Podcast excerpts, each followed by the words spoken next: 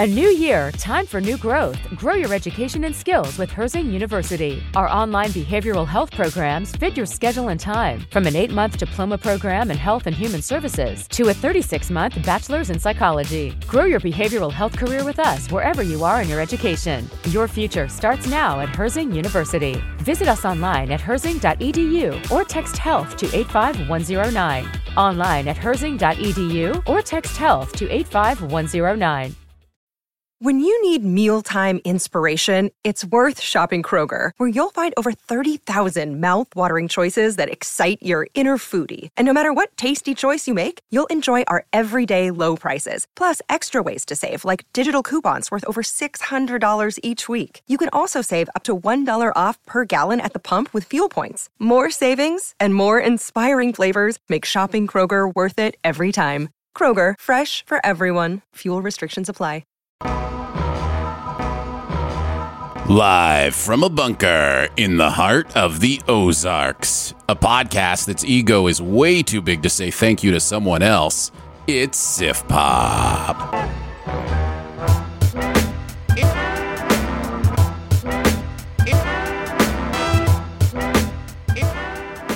Welcome to Sif Pop Weekly, streaming live most Fridays, or available to download later in your podcast feed, unless, of course, you're a patron.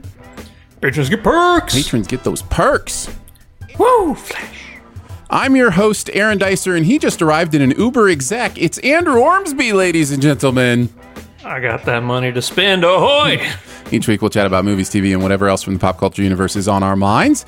And please welcome our guest this week. He thinks the Windbreakers should have traded Lutz years ago for some draft picks. It's Jon Negroni, ladies and gentlemen.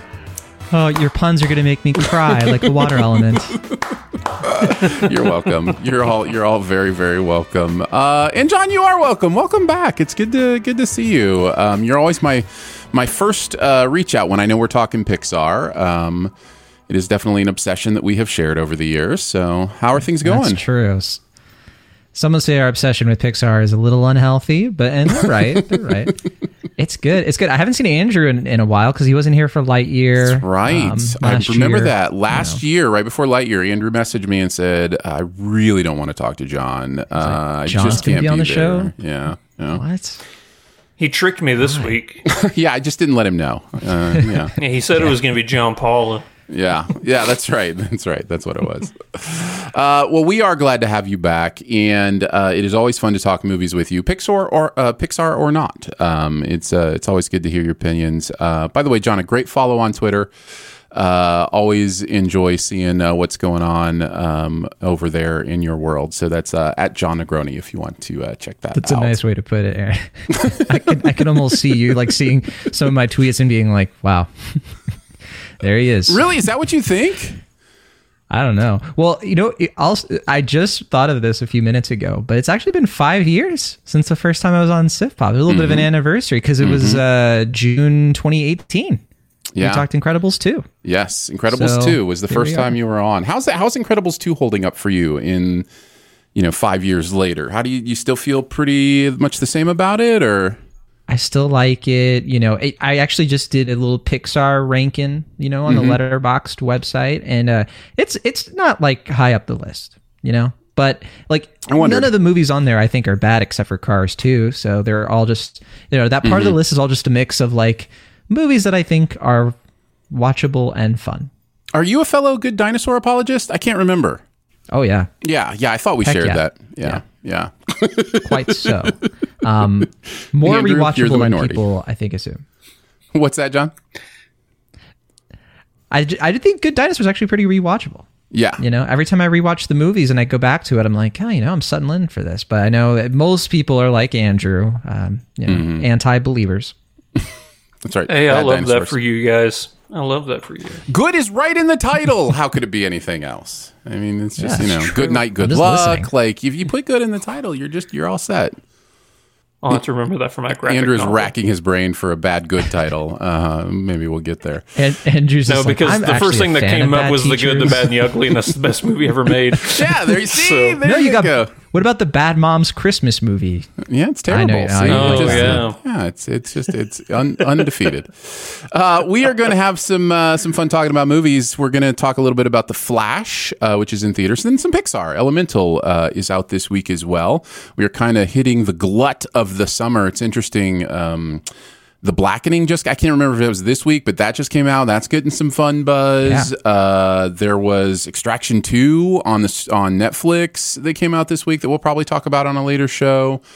So yeah, and I think even Asteroid City was in preview, like some early release previews this week too. So it was a crazy week. It's unlimited. Yeah. And I think Past Lives is opening this week and next week to more theaters too.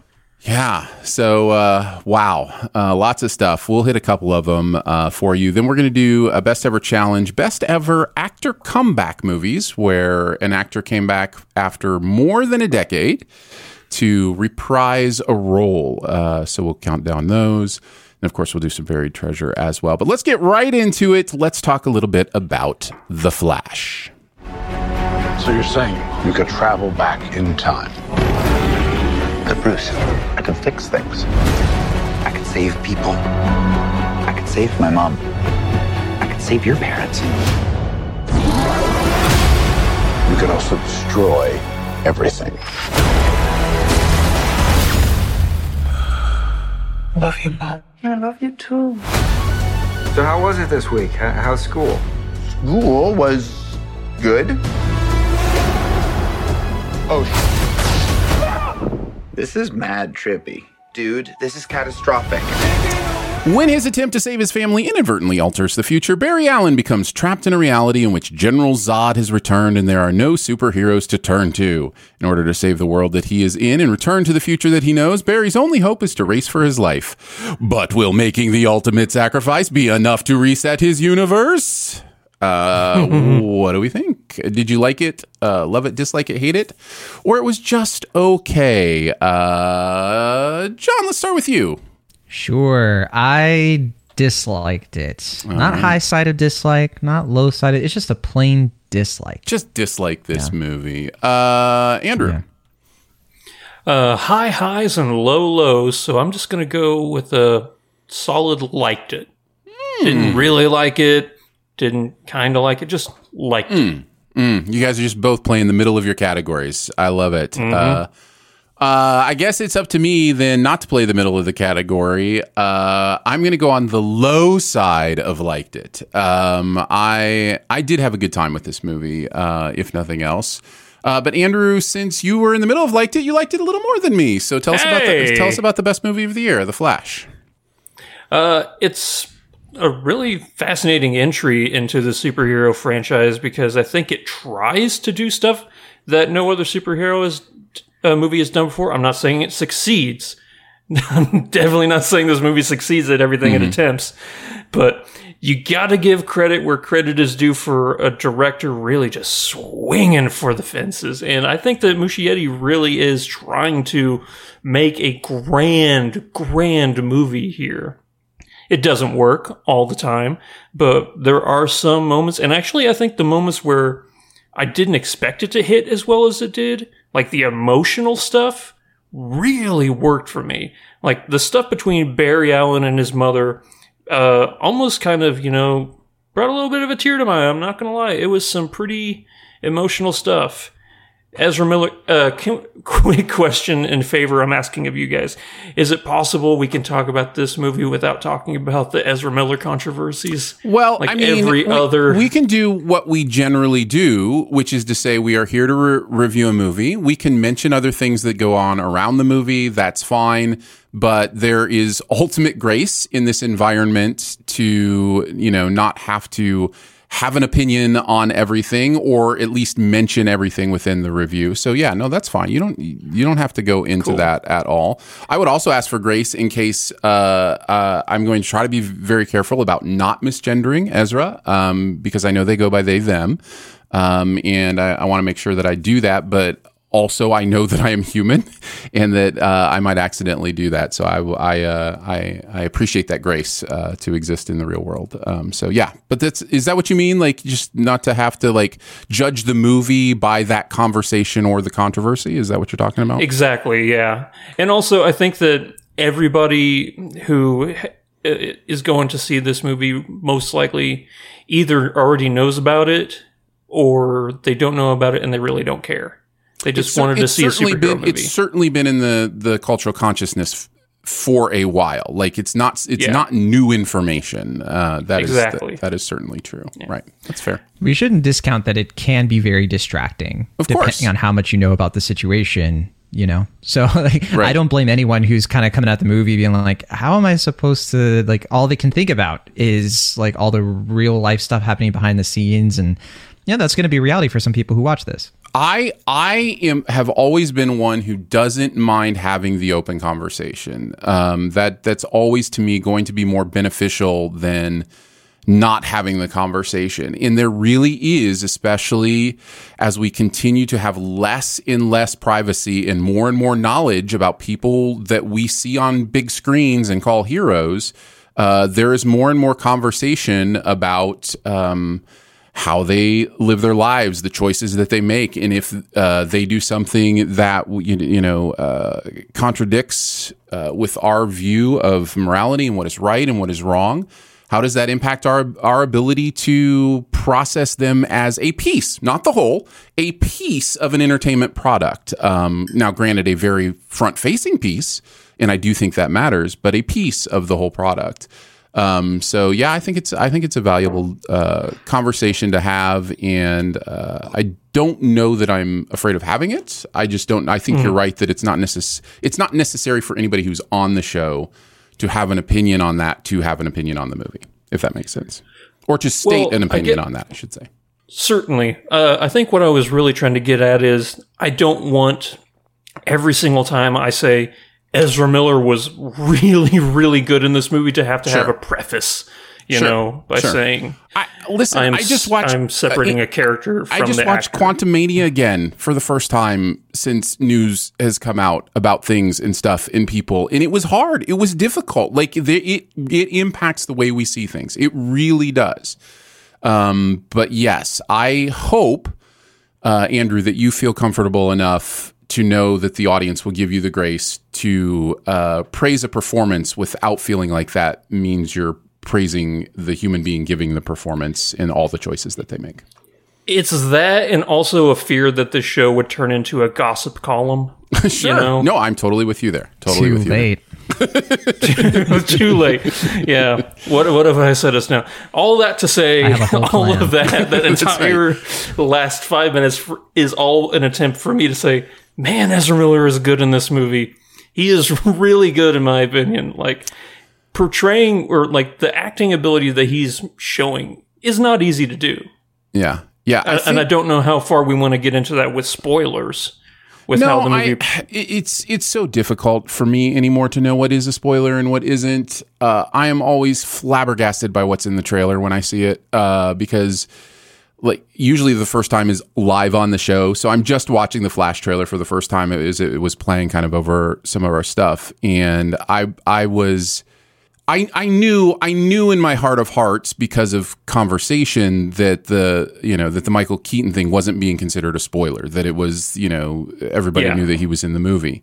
But I also knew in my heart of hearts that how much better is this movie if you don't know? Like, it's one of those things that just gets me every single time, where I'm just like, and I always go back to the M. Night movie, Split, right? I always go back to that last scene in Split and how... Somehow he kept that secret, right? And I'm just like, yeah, the fact, but probably because it was self-financed and he had a lot of say in it or whatever. But like, if you can keep the secrets, they can be so much fun. Anyways, that's kind of a sidebar. But yeah. I think Ezra's doing really good work here for a couple of reasons.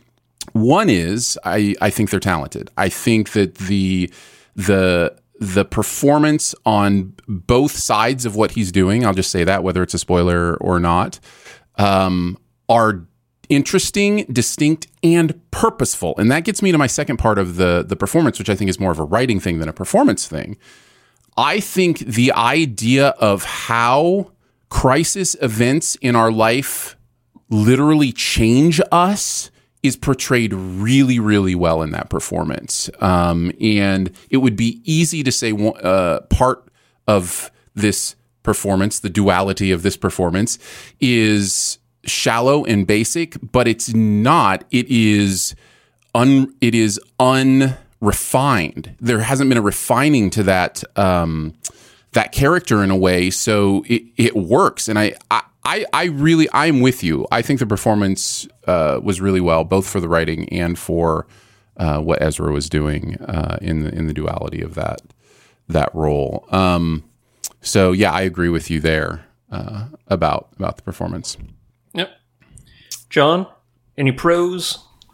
No, you're not the biggest fan of the movie, but anything about it you like? Well, I do agree to some extent that I certainly wasn't watching the movie constantly thinking about the Ezra Miller of it all. Mm-hmm. I did get sucked in. I was seeing Barry Allen, mm-hmm. Sometimes mm-hmm. plural. And I was able to just kind of sit with the movie. I think the best parts of this movie for me are the opening, the cold open, where we're just kind of getting into this world a little bit, and we're kind of hanging out with Barry Allen, and there are, to me, glimmers of just a really like solid, comfortable, confident comic book hero movie that clearly I think is what Andy Muschietti wanted to make.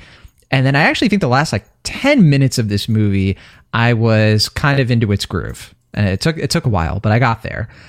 There is like a reveal at the very, very end that I was like, okay, that's actually fun. That's kind of what I'm coming here mm-hmm. hoping to see, because I went into this with kind of rock bottom expectations, to be honest, in terms of just hard for me to watch movies when I know in the back of my head that they're kind of just changing everything behind the scenes, and this might not really mm-hmm. matter. But then I remind myself, none of this matters anyway. It's fine. Right. There's almost something kind of exciting, right? You could watch it without that baggage and be like, they'll probably not continue this. We'll probably never see Ezra Miller as the Flash again. So that means they can do anything they want with this. And that's almost to the detriment of the movie if you're expecting it to be this kind of big reset or anything like that. I won't give it away, but obviously you come into the movie with your own sort of expectations and manage them, and I can certainly see why it's appealing to people, because it does hit a lot of those like comic book grooves that I think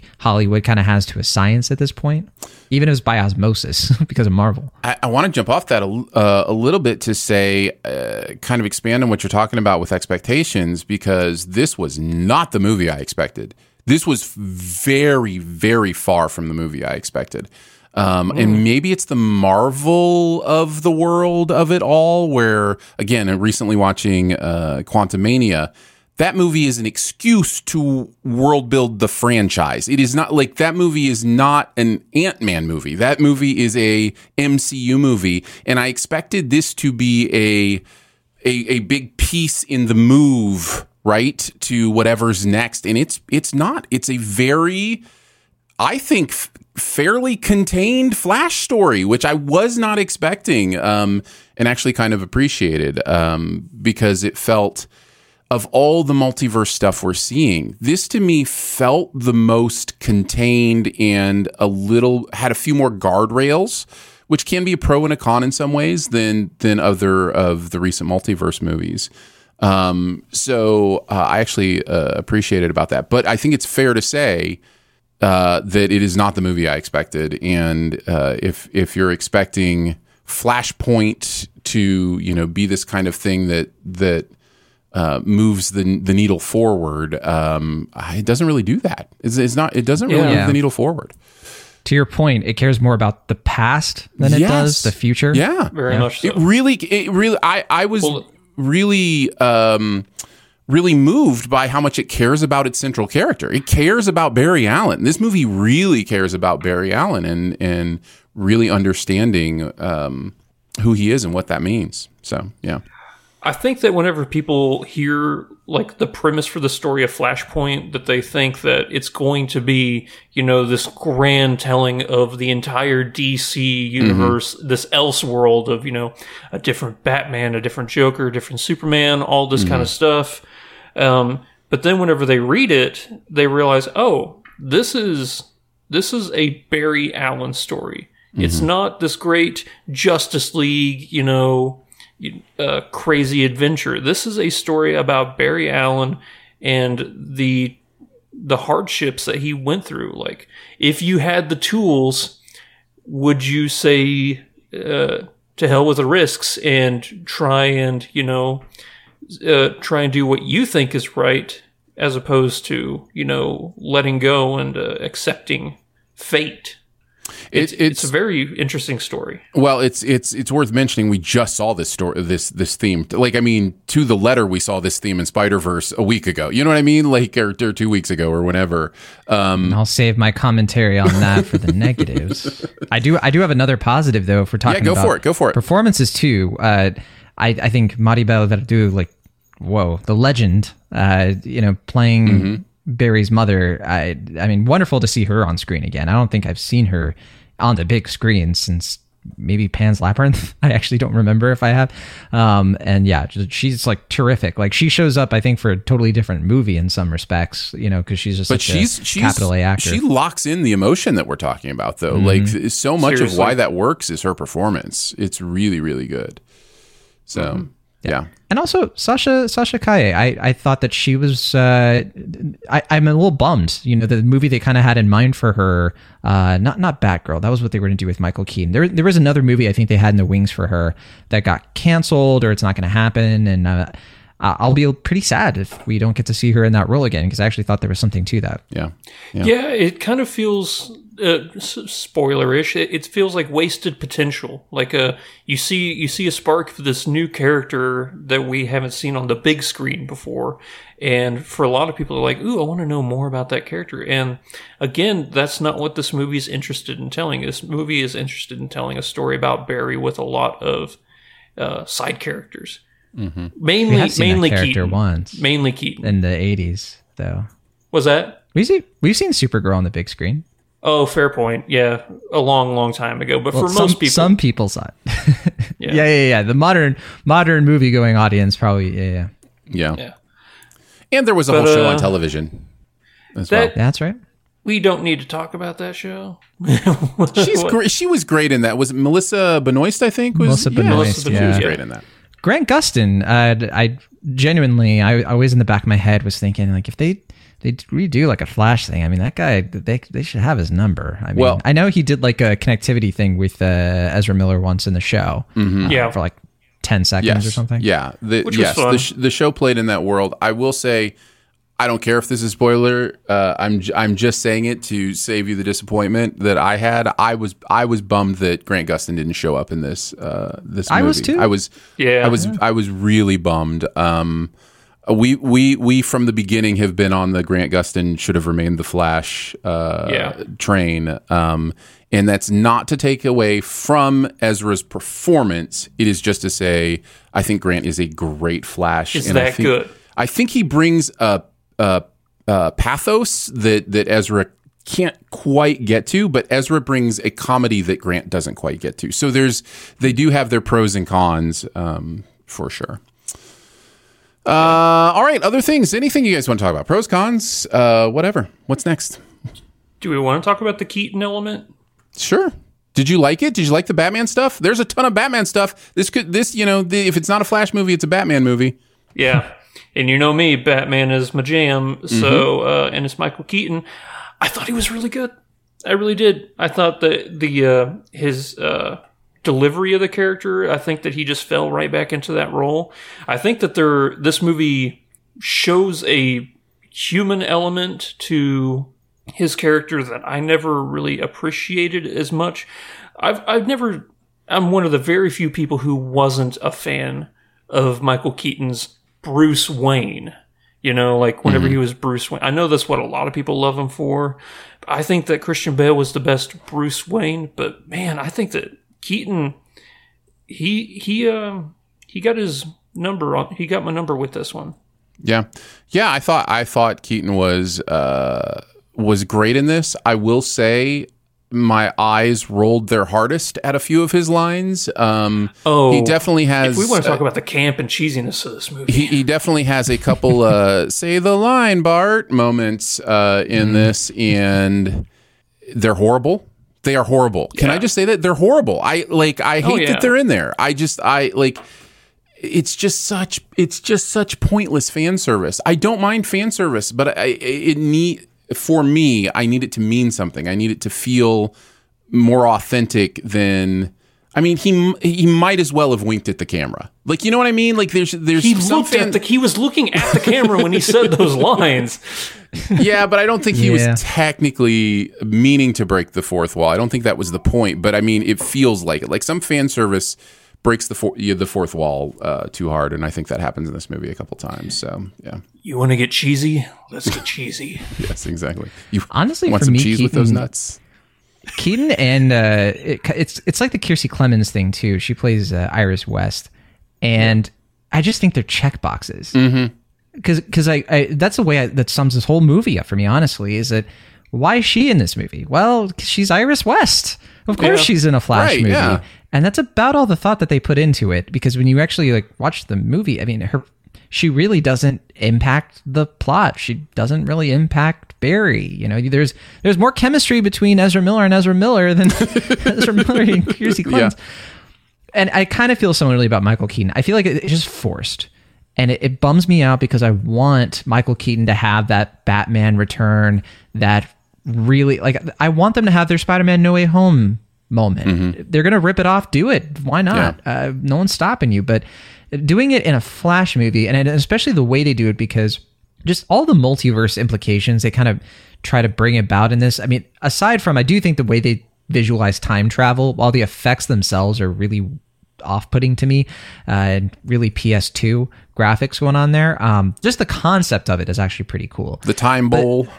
I was like, okay, that's a different way to show time travel. Let's do that. But I think trying to cram the Michael Keaton Batman with the cheesy costumes and the red logo into an Ezra Miller Flash continuity, it raises a lot of questions that I can't really get to without spoiling things, but it's just those things just didn't mix. Seeing those characters on the poster and seeing them interact with each other, I assumed that he got sent in from another multiverse essentially, but nah, he's there. That's his world too, and there are just some strange things going on.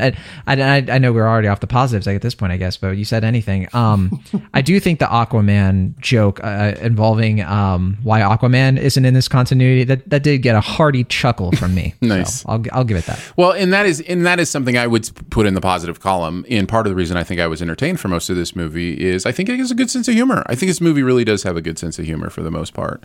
Oh yeah, I laughed a lot. They got a Daly and the game night guys. John Francis Daly, Jonathan Goldstein worked on the script with Christina Hodson. Yeah, that makes a lot of sense to me. That's it's definitely a funny movie. So I was entertained. I think for my main negative, I know you said you started to feel the vibe towards the end of the movie, John. It lost me towards the end. The end to me was, in my mind, the worst execution of the idea of, hey, we're in the multiverse, let's play with all the toys. It plays. I think John's talking about after that. Are you talking about after that? Yeah. Well, I'll say this much because again, I don't want to give too many things away. But the ending, when the point and the message of the movie really starts to crystallize. Sure. Yes. We wrap up not just the second act, but we're kind of right past the climax. That saved the movie for me. Yes. Saved it because I was so checked out. Also, real quick, I love someone commented that Grant Gustin should have played the other Flash instead of Ezra playing both. Oh. Yes, 100%. 10 out of 10. You are correct. Thank you. I would have loved that. So anyways, yes, I'm with you. After that stuff, there are some thematic emotional beats that I think do really bring home the message of the movie in, I think, a really powerful way. But the, hey, let's play with all our toys moment, I think is handled worse than any other multiverse. And this includes by the way, the Doctor Strange movie, which I didn't think handled its toys very well. I think it handled it better than this. And I just think it is, there's nothing other than nostalgia that they're trying to milk through those moments. And that's annoying to me. And it didn't, I liked the visuals. I just didn't like the ideas of, you know, oh, we're going to send the camera into this multiverse and these things are happening. And I don't know. It didn't work for me. Reminded me of like Thor, Love and Thunder, like the floating head kind of effect. Yes. A little bit funny. I will say the CGI in this movie is really, really bad. Like it's bad. Especially whenever we live in an era where superhero movies are at their zenith, you know, like they're and this is a big movie too. It's not like a little indie house superhero movie. No, this is a giant studio who has put their money, like a lot of money, into the budget for the CGI, and it does not deliver. There is some Gumby-looking stuff, like the Batfleck stuff. That's all like it's unlike anything we've seen him. By the way, that's not spoilers. That's all in the trailers. That whole element is just wasted, I think. Like, it didn't feel like the Batfleck that we'd seen over the past couple movies. He literally says, "Don't let your tragedy shape you." You're Batman. You're all about tragedy shaping you. Yeah. In fairness, he does have a line where he says, "I'm not good at this." Like, he's at least self-aware to know that. You know, don't be like me, kid. Yeah, that's kind of how I took it. Like, But the Michael Keaton Batman's just like, things worked out. Yeah, that's another. You should do it. This can be my one last thing because I don't know that I have a ton more to say. So if you guys have anything else you want to get out there, start thinking about it now. But my one last thing is I think the Keaton stuff it threatens. It doesn't threaten. It becomes the movie for so much of the movie that when the movie finally goes, actually, it's not about that. You've already lived it being about that too much for it not to be about that. And that is what's unfortunate about that is a couple of things. Number one, the thing that it's actually about is really interesting and beautiful and good. And number two, that Keaton stuff, and I don't mean his acting, those kind. I just mean the things that part of the movie was trying to accomplish doesn't mean anything. Means absolutely nothing because we know nothing about what it means. And the movie actually goes to great pains as we start to get to the end to really confuse us as to any of what it means or what's going on. So because the movie made it so much about that for so long, I think it really does diminish the movie's ability to land fully, at least with me. So I wanted to mention that. What about you guys? You guys have one last thing? The most vital and important post-credit scene of any superhero movie ever. No, I mean, there is one, but what did you guys think? Skippable. The one at the very end? Yeah. It was dumb. Yeah. I mean, it was just, I mean, that's the only word I had for it. I was just like, what are we doing? Yeah. If you're going to do a gag, make it funny. I don't know. My bladder's been exploding for the last 5 minutes of credits, this is what I waited for. That's why I was so mad. I'm like, this is why I stayed. I gotta go. My one last thing is that, again, with the Spider-Man Across the Spider-Verse, I think what really cinches it for me when comparing these two movies, it's hard not to. They're coming out so close to each other. But to me, Across the Spider-Verse was all about pushing back and questioning canon, comic book lore, fandom, our expectations in comic book movies. And there was this whole message in that movie of like, you know, you don't have to just fridge every character. Right. Fridging is, you know, we've just been doing it this way for so long. And The Flash is so weird because it's kind of like wrapping itself in it. And correct. I think for like reasons that make sense. I mean, why wouldn't it? So many other movies do that kind of thing. I mean, there's one thing I did like about Deadpool too, is that it kind of like subverted that a little bit, but this movie it's like, I don't know, it would be Team Miguel, I guess, in terms of that movie. It's just hard to watch it because it's so obsessed with, you know, like sending home that message, even though it's a message with an element of truth that I like. I think that we can kind of get stuck in the past, and we can kind of try to, like, you know, our headspaces go back in time, and, you know, if it's a trap to try to think like, oh, if I could relive this moment, blah, blah, blah, when you should just kind of focus on what's coming next. I don't know. I think the way that this movie handles it is just so outdated, unfortunately. And it makes sense considering it's a movie that they've had in the, you know, in a production process for so many years now. And so it was kind of hard for me to like come out of this really like ready for more Flash stuff, even though it's like I've been wanting a Flash movie for so long, growing up on like Justice League, you know, the cartoons, and always loving the Flash character. And I should have been so stoked for this movie, you guys. I should have been like, when I got to the theater, like in my seat, nervous, giggling, you know, like it's Star Wars Force Awakens night. I couldn't have been less enthused. You know, I was just kind of sitting there scratching my chin. So, and I was after the movie too, but yeah, I'm glad people are liking it, other people. I don't know that's too much of a pushback, but I would say that I think the two movies actually do have a slight difference in the approach to what they're saying. One is talking about the established past. One is talking about the established future. And those are two different things. And I actually think both movies kind of handle the philosophy of those things pretty well, because the message of The Flash, or what's going on there, has a lot to do with changing the past, whereas Spider-Verse has a lot to do with there are things coming in your future that you can't change. And so I think that requires a shift in perspective because of the fact that we literally only exist in the moment we exist in. So yeah, I don't know if that's much of a pushback. I kind of agree with what you're saying, but I do think there is a slight distinction on what they're talking about and what they're saying. There is. So I feel like we'd have to like really get into a spoiler space to really hash that out. But for both movies. Seriously. Yeah, definitely. My one last thing is I think that there's going to be a really, for me anyway, a rewatchability element to this movie, to see how I feel on a second or even third viewing, because it's possible that this movie could go up or down in my estimations. Sure. As always. The first time you're watching it is rewatching it, or rewatching Man of Steel. You're true. Not wrong. You're not wrong, which plays in again to my, why are we making so much of the movie about this? All right, let us move on to our second review. Let's talk about Pixar's Elemental. Meet the residents of Element City. Air usually has their head in the clouds. Oh, my new jacket! Earth can be a little seedy. Nothing weird going on here. Just a little pruning. Water is always getting into something. Help!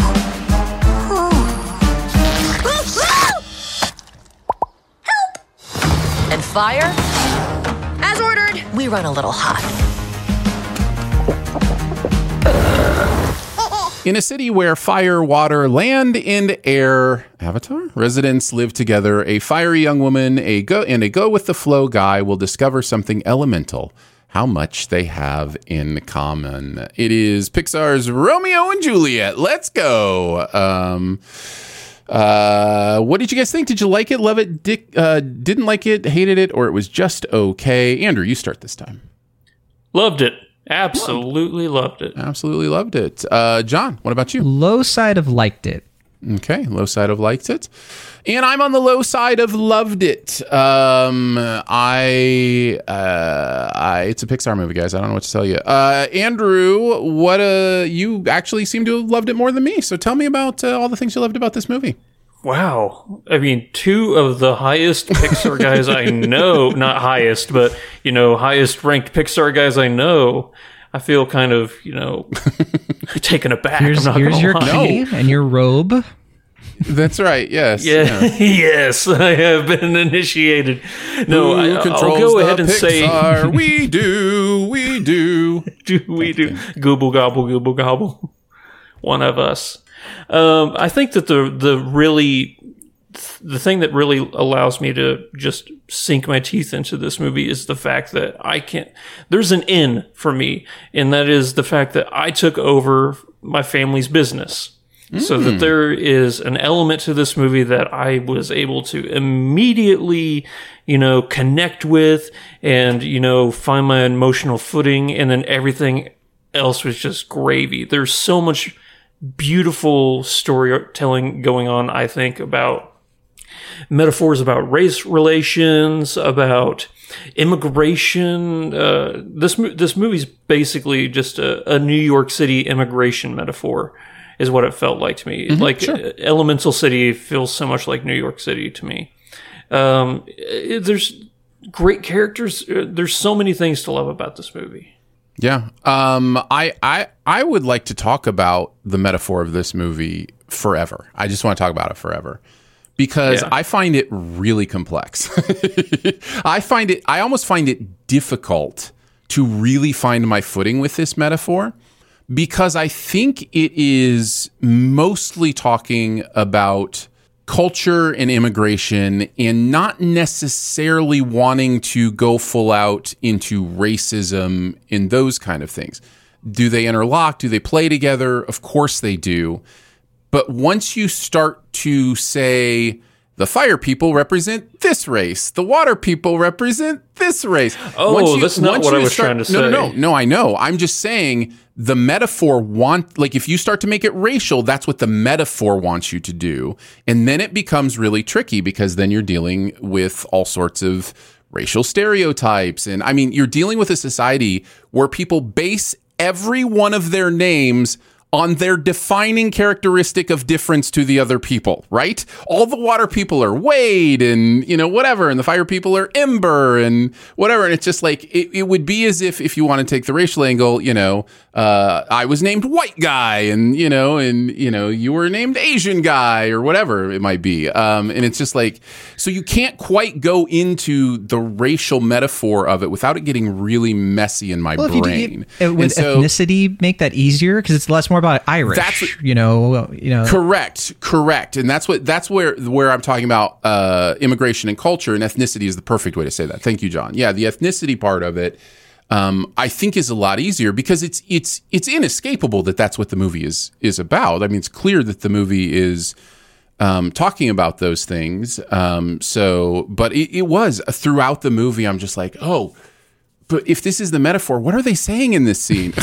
Just like, I don't know that I like what they're saying in this scene, if that's the metaphor. So it just got a little weird at a few points. I don't know if this is what you mean, but specifically, there were moments in this movie where I was like, okay, so, you know, people should be more accepting of each other, and interracial relationships. You know, I'm in an interracial relationship. Mm-hmm. I certainly connected with that. My parents, they're not immigrants because Puerto Rico is a territory, but they had an immigrant experience. Mm-hmm. They didn't know English when they moved here. Right. But there were times in this movie, though, where I was like, but, you know, this movie's kind of saying, like, don't be racist. Yeah, that's great. But also, it's inescapable that these characters kind of have, like, a reason for why they're not together. Yes, that was exactly where I was going, John. Fire and water are physical opposites. That's not the case with racial issue. Like, you know what I mean? There are no physical reasons. Yeah, it does come together, though, at a certain point in the movie where it is sort of saying, it's like, it's more of a fear-based thing. And human beings do have the capacity to hurt each other, harm each other based on all kinds of things. But this movie sort of says, like, you shouldn't be so scared of, like, your fellow person. So I do think that they knew that was going to be a thing. And then so they inserted some story material to kind of smooth that over. Whether or not it'll work for you, kind of, you know, miles will vary, right? Right. Yeah. Well, I'm an overthinker, and so that's just always going to come with its difficulties. But I think it handles it really well. I don't think that the themes or the metaphors or those kind of things in any way made me distracted from enjoying the movie or understanding what was going on. It's just my brain was going a mile a minute at times, being like, why, you know? So the cloud people play sports. You know, like that kind of stuff. You know what I mean? Like it's I don't know. It's just like, what, you know, so this game, this sport, it's only for the cloud people. Like the other peoples can't even play this because of the way it's played. Like, I don't know. It just, it got weird for me at times trying, you know, my brain just kept plowing through stuff. So yeah. Anyways, continue, Andrew, with other things you enjoyed. Well, like I alluded to earlier, I did take over my family's business So that was an easy in for me. And seeing, you know, the struggle of this character, Ember, of wanting to live up to not only the expectations of her family, but also the desire to make them proud. You know, it's a lot to put on somebody, and I want to make this very clear. My parents didn't force me to take over the company. I asked to. It was my choice and everything.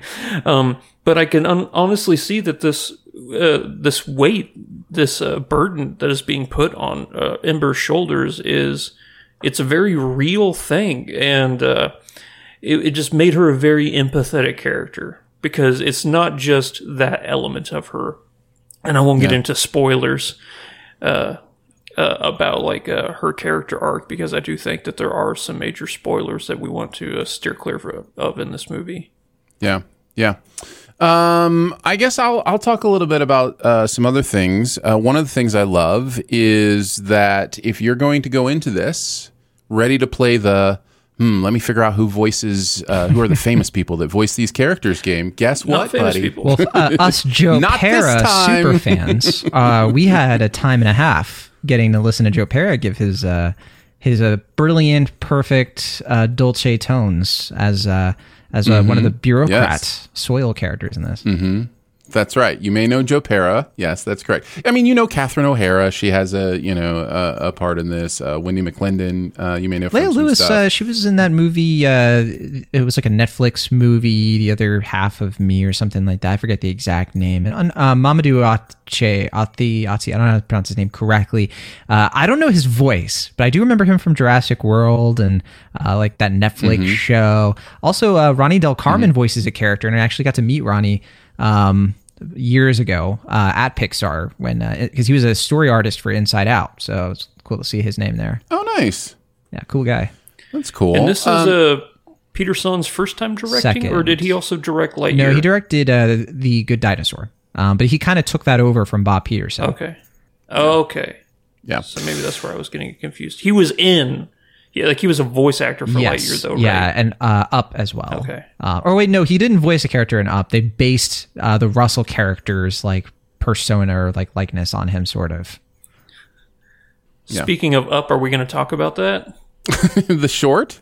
Yeah. No, I mean, we did you have some things you wanted to say? Made me cry, and I wasn't a fan of that. I wasn't ready for that. I don't know why I'm the big grump. I got upped again. I did not like the short at all. I actually did. It's the first Pixar short I haven't liked. I watched it and I was just like, I am not connected. I was like, when's the part that is interesting? I don't know. But Andrew, other people have been saying like, I loved it. It made me cry, and I've been confused. I'm like, what's wrong with me? Well, I'm with you. Apparently. Well, at least I'm not alone then, because like man's best friend, that element got to me. But whenever he's talking to the picture, you know, man, that slayed me. Yeah. Oh, that hurt. In a good way. In a good way. So I did want to mention that I continue to appreciate Pixar's story-first approach in casting voices. I think that's really, really been a hallmark of how they have succeeded, and I'm glad that they continue to do that. And I thought the performances were great. I really enjoyed, I thought they were unique and fun and interesting, and really enjoyed them. I also think the visuals, as is to be expected, were amazing. Some of the fire effects I just thought were so beautiful, so gorgeous. There are many, many frames in this that I would put on my wall. It's just a lot of really, really pretty stuff. And it makes it's not just pretty or funny, or it's all to serve a story purpose, and it often is very meaningful. The idea of the colors of the fire are part of the emotion, right? And it's part of the heat. Like fire is different color at different heats, and the way that that works and the way that that progresses. So yeah, I found it to be really gorgeous. John, some thoughts. Give us some thoughts. Yeah, I really want to bounce off the art style, because if there is one thing about this movie that works for me unequivocally, it is the art direction and just the general concept of this story. And there's so many like little moments when you actually see the elements kind of just interacting with their environments and with each other in ways that are, I don't know if they're scientifically accurate. I'm not a very sciencey person, but, you know, at the very least, if a dumb person like me found them like very, interesting and kind of compelling of like, oh, they're kind of using the fire to make glass in this instance. And all of that, I think, really works. And it's just nice to see a different style for Pixar movies in a way that we also saw with Luca. You know, that was one of the things I liked about Luca the most, mm-hmm. is those characters really felt like, storybook, art style characters. We weren't just sort of doing the, kind of rounded, mainly kind of textures and everything. So I saw there was a lot of chatter from people being like, all Pixar movies look the same and be like Across the Spider-Verse. And that I just think that that's nonsense. I think that mm-hmm. Spider-Verse has a style that's so brilliant unto itself, and you cannot discount how good Pixar has been over the years, their attention to detail and the technicals. And so that's the main stuff I like about this movie. The things I don't like about this movie are I find the romance a bit too cheesy. And I really just wanted the world to have a stronger part of the story. I really just didn't feel like the elements of the setting really mixed with the plight of the characters. It just was a little bit surface level to me. And a lot of that happens with, I think they avoid kind of having an out and out villain, and they sort of just kind of go for, it's like an environmental sort of thing. It's kind of just a fluke. And I think that kind of rubs against some other stuff in the movie where I thought that they were trying to go for something a little bit more, I don't know, bold, and a little bit more of like, what would this society really look like? And I thought it was interesting because Aaron, you kind of counted it as a plus where you were like, you liked that it was a little bit more, maybe subtle is the right word, and how like people aren't just cartoonish villains, right? And I do like that, mm-hmm. It isn't trying to just make people a bunch of like, bigoted, boring villains that of course they're bad. There are a couple moments. There's some flashback moments where but it's nuanced. It definitely gets, but overall it is nuanced. And I think the environment actually for me was part of that nuance. It is very clear that this city was built by the water people. Like everything, like all the main, and so there's this real, I think, beautifully subtle idea that for the fire people, just they have to walk around every day in a society that is not built for them. So that's sort of what I mean. That is actually really interesting to me. What disappointed me was that didn't factor into really the plot and like how the character is having to kind of reckon with that. It was just sort of glossed over, and it felt like they were solving it with love. Subtle. Instead of like really building up to a point where Wade can kind of understand, for example, the privilege that he has in a city like this, but he's just such a perfect, nice guy. I think, like, the family scene is meant to be the wet privilege scene. I think the family scene is meant to be. I don't want to say too much. Did you just call it the wet privilege? Yes, I'm sorry. I think that is the that scene to me is the scene where, I don't know that any of Wade's family actually deals with understanding it much, but I think that's kind of the point, because I think our perspective is from her perspective, in that moment, and he may be starting to realize some things when he gets the chair for her to take her across or whatever. But I agree with you that it is not explicit for sure, and it may be too subtle. It may fail to make as much of a point as it wants to make because it layers it. I think to that point, there's a version of this movie that I would have loved if they had really just. If they had had their Zootopia moment, because Zootopia is the obvious comparison to this. Phil's already mentioned it in the chat. That's also a world, like kind of where the city is built around the creatures that live in it. It's got like the allegory, in terms of like racism and bigotry and all that stuff. Mm-hmm. Zootopia has like a third act moment that like where everything just kind of hits, like the emotion of it and the sort of like surprise kind of message to it. This movie, I don't know, I feel like it was a little bit softer on it.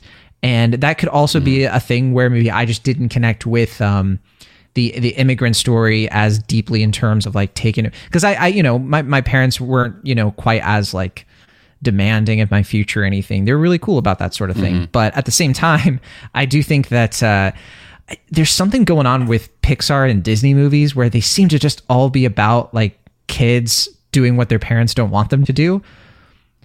Seriously, Turning Red and Strange World and Encanto. You get a bunch of you know, full-time artists. Yes, exactly. Thank you. To tell a story. That's like all I can think about. Where I'm just like, I know the person who's like writing the script and just being like, "I'll show you, Dad." Like it's that kind of. That's right. I'll tell my story. Yeah, it's gonna happen. That's actually a really good segue into my big negative for this. Go movie. For it. And yeah, what is it? I have one negative for this movie. I think that only Ember is given the opportunity to grow as a character. And that is my big negative for this movie, is that I think that there were so many moments where Wade could have, you know, changed or noticed something about himself. Mm-hmm. It's very one-sided. And one of the things with relationships is compromise, you know? And I think that throughout this entire movie, we see moments where Ember is compromising over and over again. I don't think I can remember a single time where I saw Wade either. Well, I mean, there is the ending, but yeah, there's the ultimate compromise. But in terms of the courtship, I understand what you're saying. Right? Yeah. That I guess that's what the courtship. That's a really good way of putting it. Is that he is a very well-adjusted person. He is, you know, very in tune with his emotions and everything like that. He seems to be mentally a very healthy person, but at the same time, that doesn't mean that he is the perfect. It kind of reminded me of those old classic Disney films like Sleeping Beauty or Cinderella, where the man is perfect and he just comes in and he saves the woman, you know. And at moments, I kind of got that feeling in this, whereas like, is Wade not going to be, you know, I know he's not a human, but is he going to be a perfect man, you know, where he just gets everything? But like you said, Aaron, there is at that moment at the very end where he does grow as a character. I just think that there could have been many, many more moments throughout the film where we see his character change. I agree with you. I do think the film feels its limited scope in some ways, and I think that is definitely one of them, where it is. The only other character I remember having any sort of emotion for was the father, and I think there's that was the patented catch me off guard emotional moment in this movie, was dealing with the father. And I'm like, oh, all of a sudden I'm crying. Thanks, Pixar. Seriously. But you got me again. You got me with the short and you got me with the ending. So, I do like how much they're able to do with so few characters. You know, they aren't bouncing around a huge cast. They do focus on the emotional beats that you want. But I guess that's why it's so notable to me that, yeah, agreed. I think that the father character and the daughter character get so much pathos to them. But, you know, there's actually like a moment in the movie where it was hitting me where I was like, I see the movie is telling me why Ember would fall for Wade, because his go with the flow attitude seems to like cool her down and everything like that.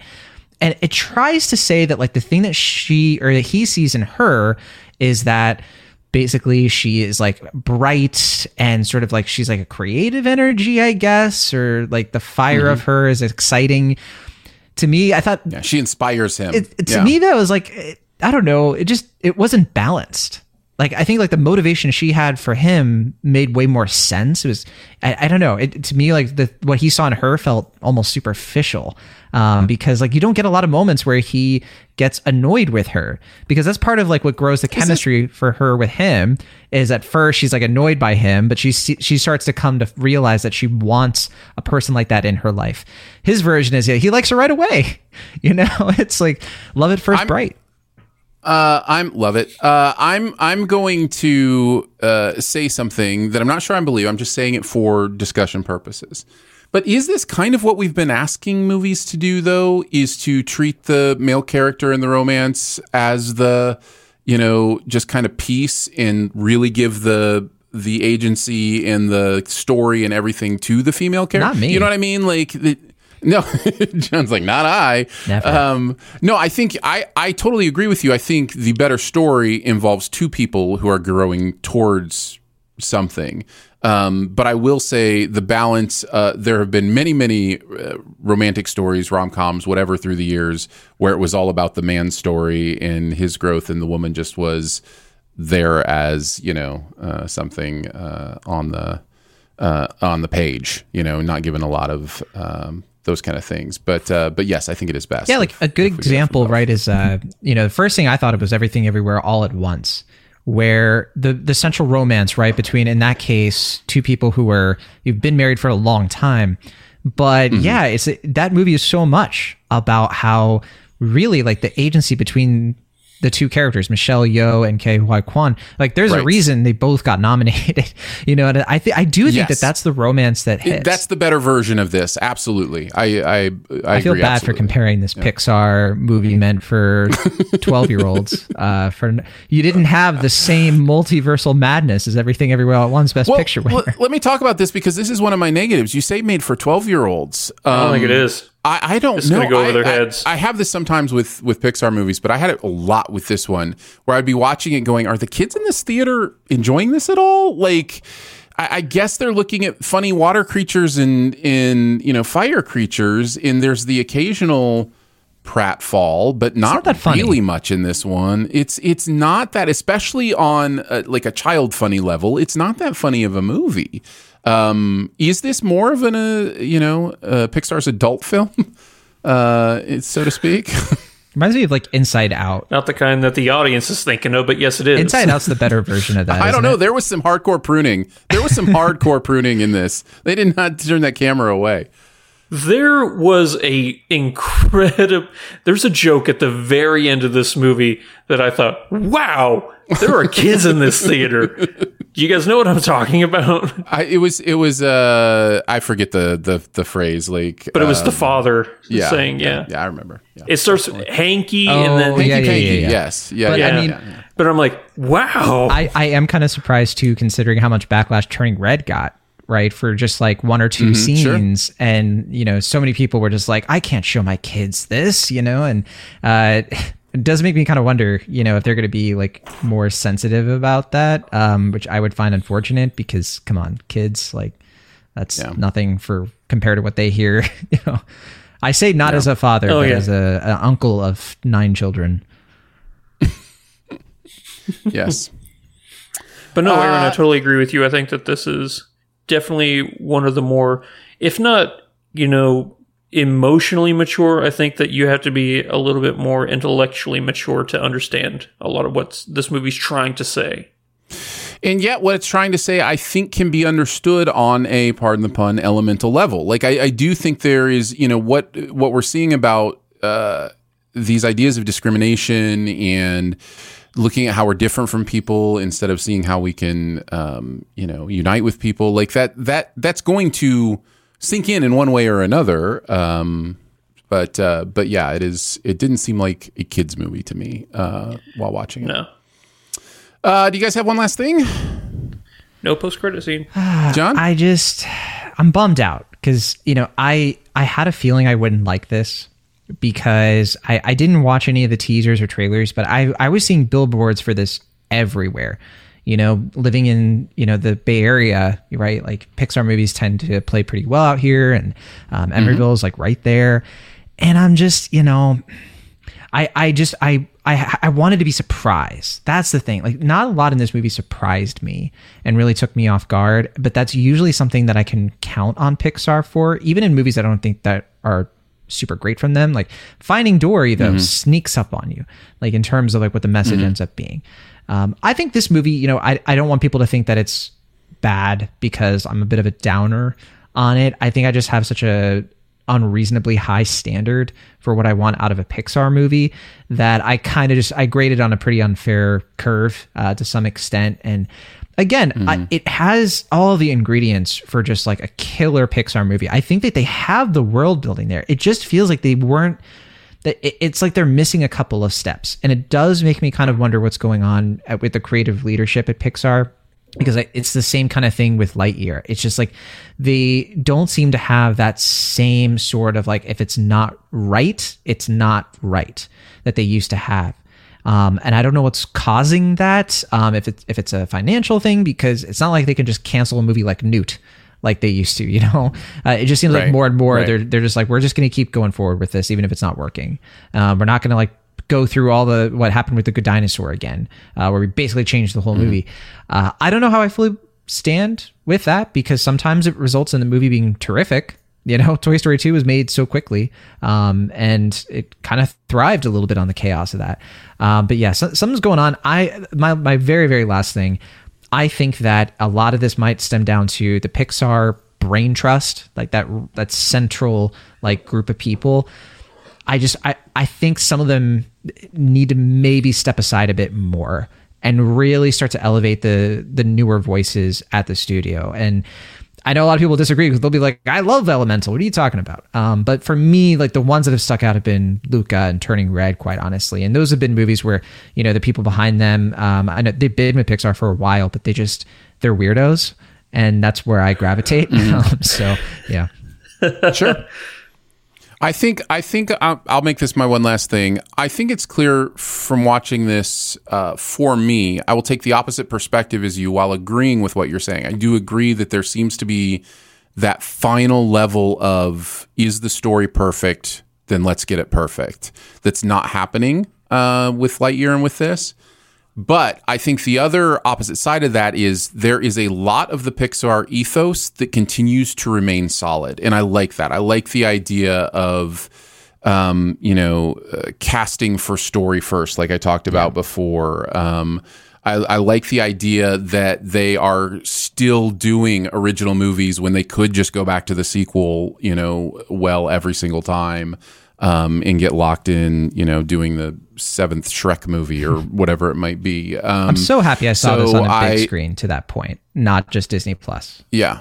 Yeah. So there are parts of the Pixar experience that I think are alive and well, but I am with you in that there also is that final level of, just solidness to the story that is missing here. Even though, again, I enjoyed it. I loved it. That is Elemental. You can check that out now in theaters. All right, let's do a best ever challenge, guys. But before I do want to thank our Sif Pop members. Thank you so much for supporting at Patreon. Means the world to us. We do a little pre-show for you guys when we record.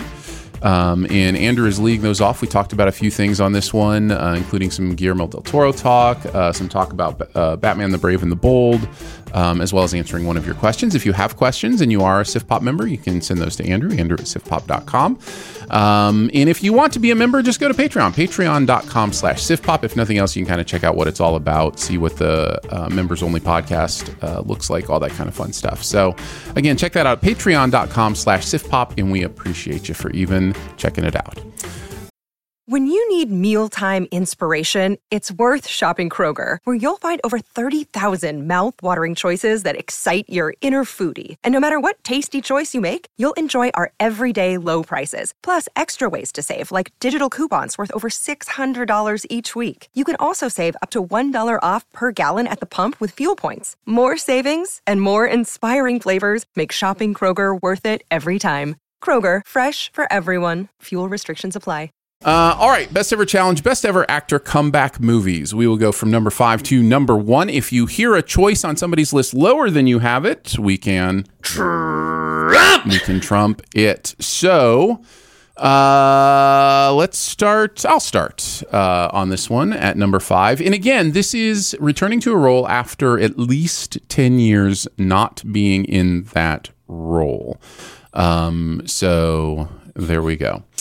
My number 5, I think I'm the only one that will have this, is Dick Van Dyke coming back for Mary Poppin Returns. I swear I thought you were going to have this at your number 1. I genuinely forgot. Just for the fact that it was Dick Van Dyke. I forgot he was in it, quite honestly. Yeah. I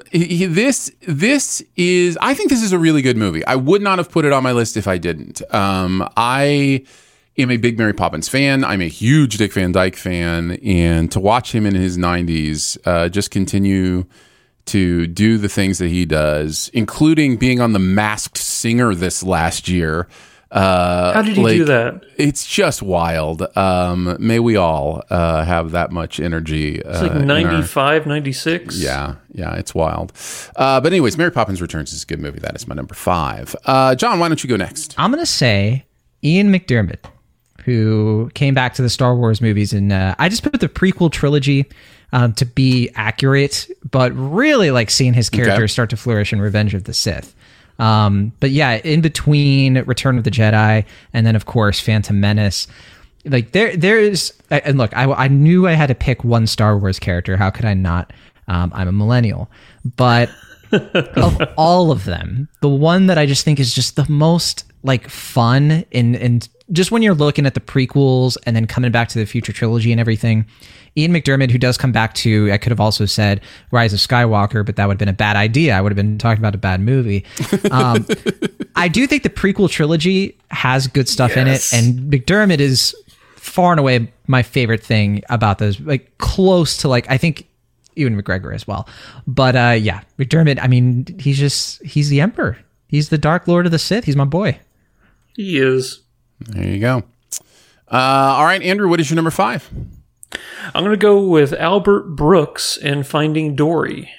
Was there 10 years between Nemo and Dory? There is, yeah. 13. I think there was. Wow. Yeah. Good call. It's wild, right? Yeah. This is nowhere near as good as the first movie. I'll just say that. I don't want to, give people that impression. But there are moments of magic in this movie. That I think that it does recapture from the first one. Finding Nemo is my favorite Pixar movie. It's without a doubt, it's one of my favorite movies of all time. So there really wasn't much of a chance for it to. It would have been a high bar for it to meet the sequel, but it's still a really good movie. Idris Elba as the seal screaming off gets me every time. Nice, every time. Good choice. My number 4 might get trumped. I'm not sure. I'm going with Paul Newman as Eddie Felsen in The Color of Money. Ooh. Are you giving me the nod for the button? No, I'm giving you a nod for good. Oh, okay. Heck, it was one of my honorable mentions. Yeah, Color of Money is really good. It kind of blows my mind that Scorsese directed this. But like every time I'm like, wait, this is a Martin Scorsese movie. I don't think of it as a Scorsese movie. It's one of those weird things. But it's really good. I think it's maybe where Tom Cruise is really starting to polish the edges like on his shtick, and so he really works in this movie really, really well. He's really figuring it out, and Paul Newman's Paul Newman. In case you didn't know, and the pool stuff is really fun and interesting. I highly recommend The Color of Money. Check that one out. That is my number 4. John, what's your number 4? My number 4 is Willem Dafoe in Spider-Man: No Way Home, and this was good tough because it was between him and Alfred Molina. I went with Dafoe because I've seen No Way Home twice, and what he does with the Goblin character is just like, that's a character that didn't even need a bookend because, everything was kind of said and done with that trilogy.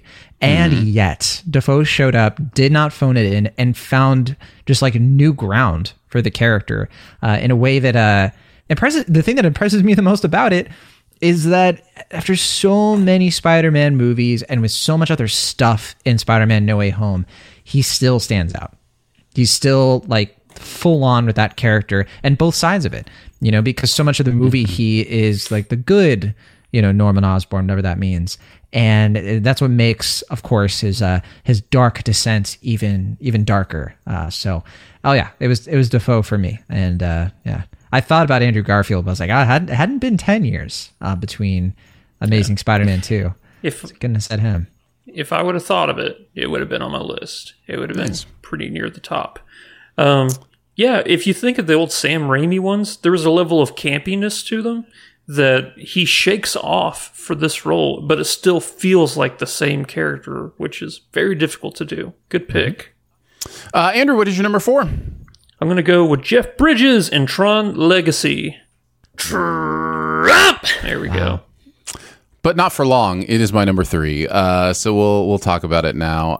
Nice. I love Tron Legacy unabashedly. So I think it is. It's okay. I have to be careful with my declaratives, but I feel like it's so clearly better than the original Tron. Like like I go back and I watch the original Tron, and I'm like, man, what a fun concept! This movie is terrible. And I watch this one, and I'm like, this is that concept in a more interesting way for me. And yes, young Jeff Bridges is a little shaky on the CG front. We weren't quite there yet, but it's not bad. What'd you say, Andrew? When did this movie come out? 2011, 12, somewhere? It was 13 years ago or whatever. It's still, for the time, it still holds up. But they're also in a computer. I gave it a pass when I saw it. Yeah, that's fair. Yeah. I'm down with that. I'm down with that explanation. So yeah, talk about it, Andrew. What are some of the reasons you had it on your list? Hands down, for me personally, the best soundtrack of any movie ever made. Good. Hands down. Yeah. I mean, I've loved Daft Punk ever since I was a little kid. So to see them score a movie and for that movie to be the sequel to Tron is like, I don't think they could have got anybody better. Like, I really don't. Seems perfect. Yeah. I've rewatched the movie. Yeah. But no, the visuals, I've rewatched the movie only like once, but I do come back to the trailer pretty often because it's such a good trailer. Fun. All right. So that's my number 3. John, what's your number 3? My number 3 is Keanu Reeves and The Matrix Resurrections. A movie that I only continue to love more and more. When I first saw this, I was like, what am I watching? What? No, come on.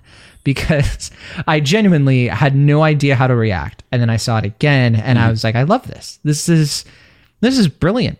And a lot of it has to do with Keanu Reeves and, of course, Carrie-Anne Moss as Trinity. Like, they are just a force in this. If I could have said 2 people, I was considering putting Carrie-Anne Moss on the list as well, but no, I just Keanu Reeves, man. I mean, when he gets into the Neo role and balances it with like that larger than life persona he's cultivated kind of during the John Wick years, but also like just that kind of like he has that goofiness that he has in a movie like Always Be My Maybe, and he kind of like adds it to the Matrix, and the fact that he can just do that and it doesn't, not only does it not suck, it fits and it's brilliant and it adds to the story and the heart of it and the romance of it. I just I was so happy, and that was a movie I expected to despise because I was like, they're not going to be able to do this, like I don't trust them, but I was happily wrong.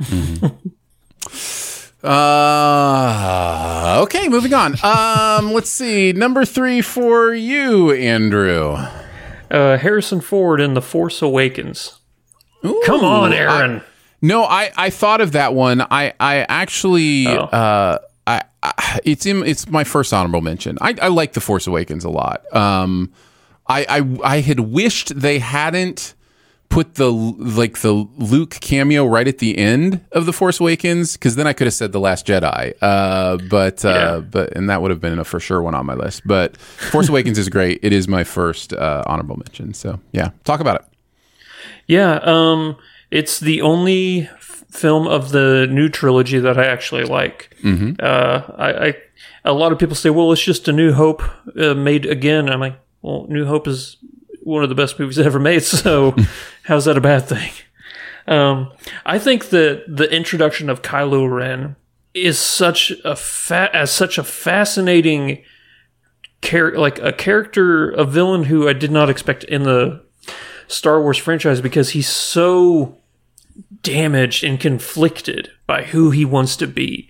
And that, if there's one thing I can say that I love about Last Jedi and Rise of Skywalker, is that they continued with that conflict within him to where I don't know, even by the end of the third movie with his character and stuff, like, which way is he going to go? You know, is he going to, be with the dark side? Is he going to be a Sith? Or is he going to be a Rise of Skywalker? Is he going to give up the way of the dark side and become Jedi again?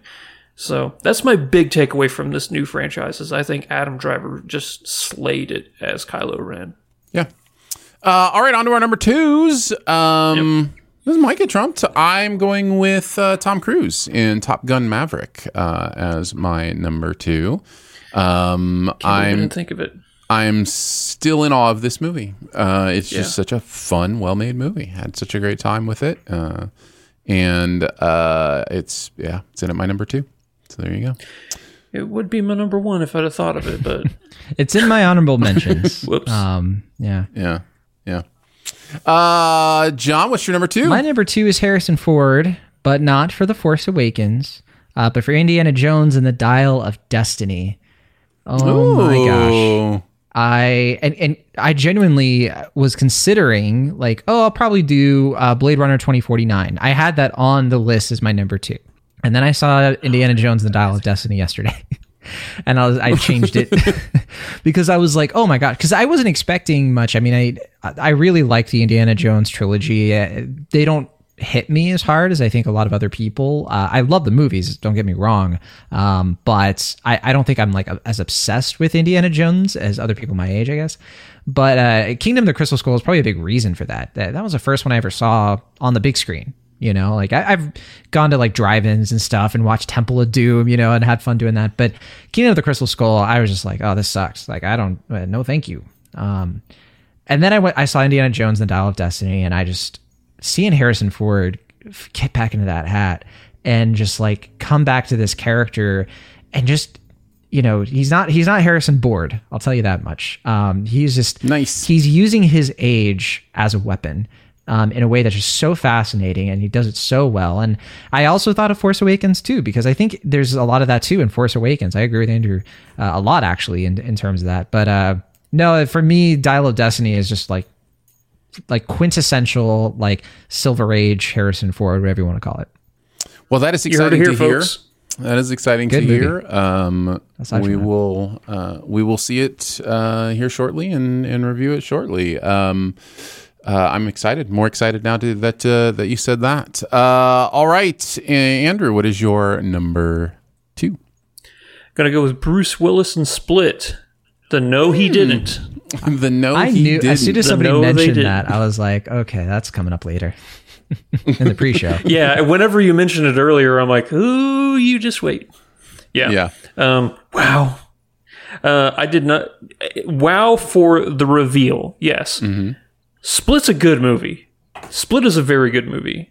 I think that, what's his name? Split is a decent movie that becomes a great movie in the last 10 minutes when you realize what you realize and how it changes the rest of the movie. It's this weird thing. I've never had an experience like this before where the last moments of the movie wash over the rest of the movie and make it even better. Like it's so I didn't even like the movie, but I think still like the last part. Oh, really? Maybe I'm just on an island. No, then, I know a lot of people. I remember we were split on Split. I'll tell you that much. Mm-hmm. Like there were people who were telling me, John, what's wrong with you? This movie's so good. And yeah. Yeah, I think McAvoy he gives one of the best performances. I can't even imagine how difficult it would be to do this performance because there's times where he gets downtime in between takes that he can prepare for a different character, but there are moments in this movie where you see him transform from one character to another, and that is incredibly impressive. And of course, this is like one of the first times I was introduced to Anya Taylor-Joy, who has become a staple in Hollywood now. Super good. I think the first thing I saw her in was The Witch, and I think this was the second thing I saw her in. So she immediately, in my mind, became, she's going to be the new Scream Queen, But no, she... This new Queen. She's Queen's just Gambit. A great actress. Yeah, don't need the Scream. Scream Queen's Gambit. All right, I think we're on to our number ones then. You both had your Harrison Ford, so I'm going to have mine. My number one is Harrison Ford in Blade Runner 2049. That's another one if I would have thought of it. What a great movie. Just keeps getting better and better in my estimation. It's the movie, every time I think of it or mention, I'm like, do I have time right now to go watch it? Like, it's so amazing. So yeah, Blade Runner 2049, I think is great and worth mentioning in this conversation for sure. Oh, there are a few movies I tell people that's like, oh, perfect movie doesn't exist. And then I'm like, well, hold on. John, what is your number one? My number one, very fitting. Everyone's going to be like, yeah, okay, Bart, say the line. Tom Hanks and Toy Story 3, go ahead. Yes, good. Of course. I mean, Toy Story 3, which came, 11 years after Toy Story 2. Mm-hmm. I mean, it's all about the character coming back, right? Say again? Was it really that long? Yeah, because between 2 and 3? Toy Story 2 came out in 1999. Toy Story 3 came out in 2010. And I mean, you feel it, right? Because in the movie's time, we're really seeing Tom Hanks go from, with the character, we're seeing Woody kind of be there when Andy is like 5-6 years old, all the way up to when he's 18. And just what Hanks is able to bring to that performance to get across that, like, the tragedy, the grief of that. But he's also a cowboy doll, so he has to have that same kind of level of just, you know, the shepherd of all these other people. And there was just something to, like, seeing that on the big screen again, like, as somebody who, like, one of my first movies in the movie theater was Toy Story. That movie came out when I was 5 years old. Actually, no, when I was 4. And so I watched that. Yeah, me too. Yeah, right. Totally, yeah, me too. We all. How do you do, fellow kids? All us 5-year-olds went to see Toy Story. I remember that. Yeah, we smoked cigarettes after. But seeing that, and then seeing Toy Story 2 on the big screen, and then seeing Toy Story 3 on the big screen. I mean, that is just a 90s kid trifecta right there. So that's it for me. Good call. Totally forgot that was 11 years between them, or it would have made my list as well. Yeah, nice one. Andrew, what is your number one? Finish this off. 2009 film cameoing Leonard Nimoy. I'm going to go with Star Trek. That's a good one. Nice. Definitely my honorable mentions. Yeah, I think the last time he played Spock was in Star Trek 6, which came out in 1991. Mm-hmm. Yeah, it'd been a hot minute, and this movie's so good. If you want to talk about perfect casting for a movie, this movie is perfect cast to get the entire crew. It's just epic.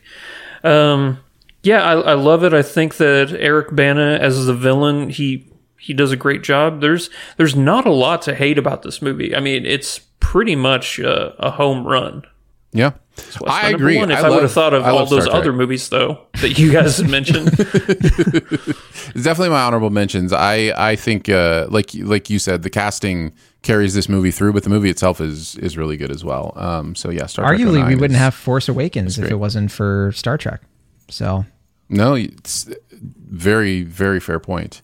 A couple honorable mentions I had, and then you guys can chime in if you have any as well. I wanted to mention 21 Jump Street, which is a weird one because the role was actually on television that he came back for that movie. Maybe Johnny Depp made a movie of 21 Jump Street back in the day. Who knows? Yeah, possibly. And then I wanted to mention Scream 22 as well, that I do enjoy, and some of the characters coming back for that. So what else did you guys have? Mentioned all mine. Okay. I did. John, did you have any others you wanted to mention? Yeah, I did. I did mention I had Tom Cruise, Top Gun Maverick, and Carrie-Anne Moss, of course. Matrix, which I think Matrix Resurrection is Aaron's favorite movie. Yes, clearly. Also, I was going to say Tyrese, Fast Five. I think that was 10 years between Too Fast, Too Furious, and coming back in, that was 2011 for Fast Five. But also, I want to say Mark Hamill, you know, from Last Jedi. I know, like, Force Awakens is where he shows up, but I would wrap that into Last Jedi for sure, because I don't care what anybody says. I think that what Hamill did with that character, what Rian Johnson did with that character, I thought was really great. I will fight. I agree with every you. Day about that. You will fight Mark Hamill himself on that. Yeah, I know. Even he said it. And I think he was not a fan. I love Mark Hamill so much, though. He's just such a passionate, caring person, and he's so just willing to, like, talk to the fans like that, like, where they're at. It's great. Mm-hmm. Yeah. Cool stuff. There you go. There is our best ever challenge for this week. We'll finish it off with our buried treasure, guys. What's that one thing in any area of pop culture you want to make sure people know about it? John, you're our guest, so you will go last. Andrew, why don't you kick us off? Well, the show's kicking my day into a little tumble because Right now is the Mid-Atlantic Open for the NXL paintball tournament, which I have been watching on TV. If you're wondering why I'm wearing this getup, this is my jersey from when I used to play on a team and tour around the U.S. So, yeah, it's going to be going on today, actually yesterday, all the way through Sunday. Many of the amazing teams that have been... I've been fans of for decades are still playing, like Dynasty, the Moscow Red Legion, who is pictured right there if you're watching the YouTube video. Then there's like Iron Man. If you've never watched tournament paintball, it's not like anything you probably expect. A lot of people would expect, you know, like playing in the woods, you know, with like a bunch of camo on and stuff like that. No, it's a very competitive, highly skilled game where the athletes, and they are athletes, are in top physical condition. Like they run the 40 and under, like what a running back does. It's really impressive to see these people.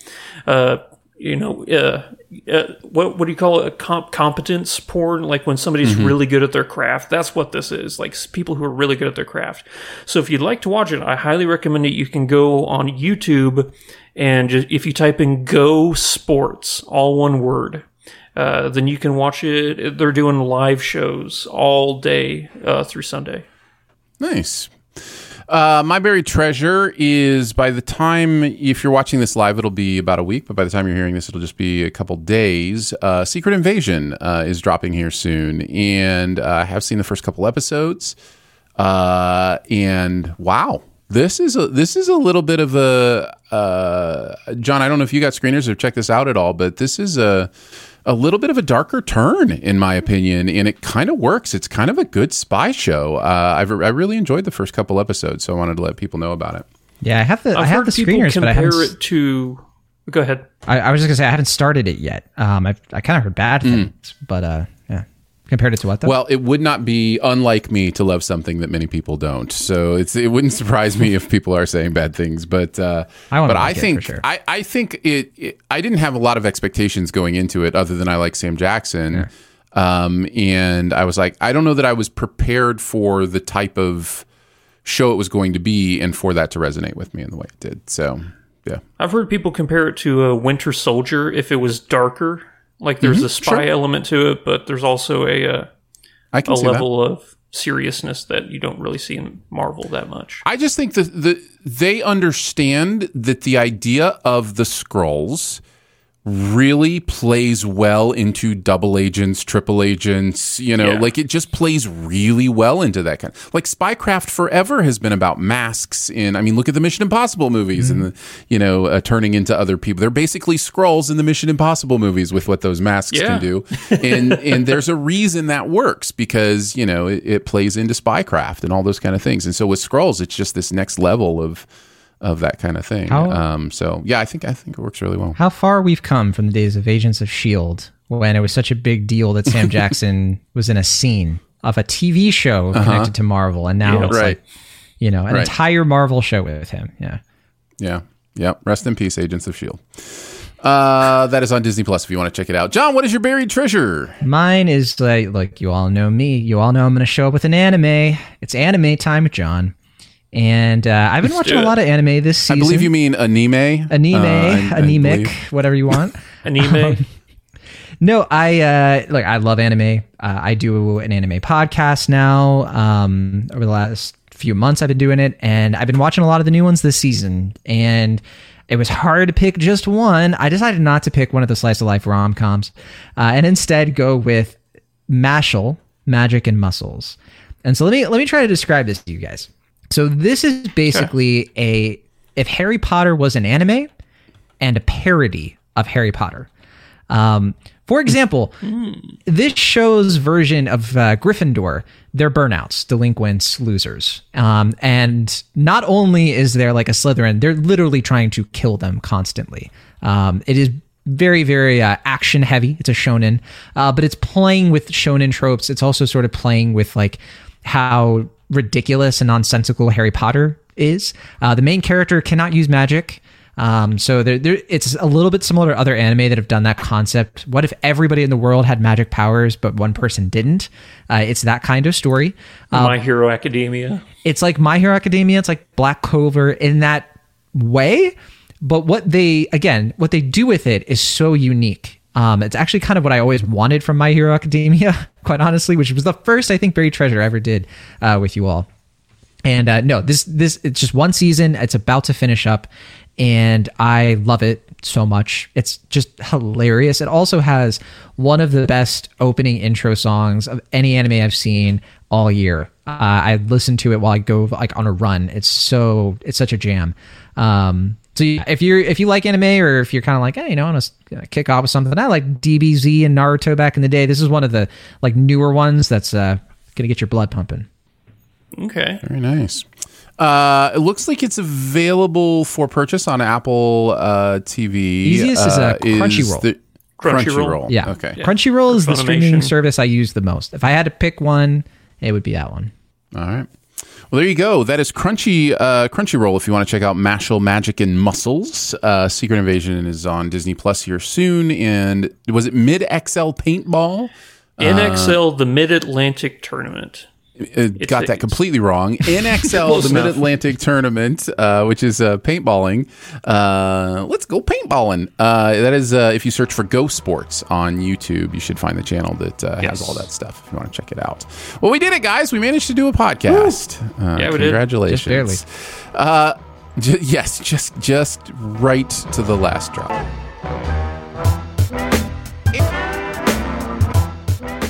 Thank you so much for joining us today for Sif Pop. It is part of the Studio DNA Podcast Network. You can find out more about other shows on the network at studiodna.media or by searching Studio DNA in your podcast player. Huge thanks to Andrew for hanging out again today. Well, thank you, buddy. Big thanks to producer Phil for producing the audio and video show. Thanks, Phil. And much love to Jon Negroni for coming and hanging out with us again. John, tell people where to go. Look, I'm on Twitter, @JonNegroni. And I have my own little pop culture site where I'm the film editor. So you can find my film reviews that I edit over on inbetweendrafts.com.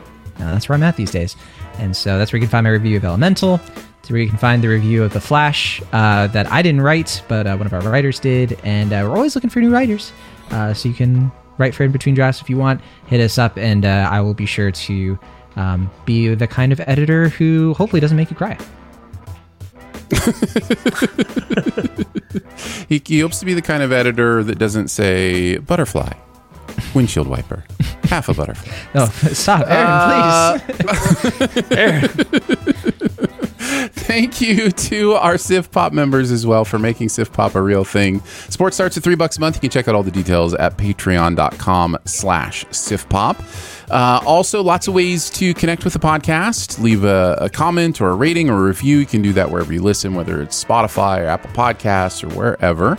You can also email us if you want to, feedback@siftpop.com. And finally, if you're having a good time, your movie-loving friends will probably like it too, so let them know about it, and that listening is much easier than me not turning into a water person a half dozen times during a Pixar movie. We will be back in a couple weeks. We'll be back in 2 weeks, and we'll talk Indiana Jones and the Dial of Destiny, as well as Asteroid City. So we will see you then. Bye. Bye.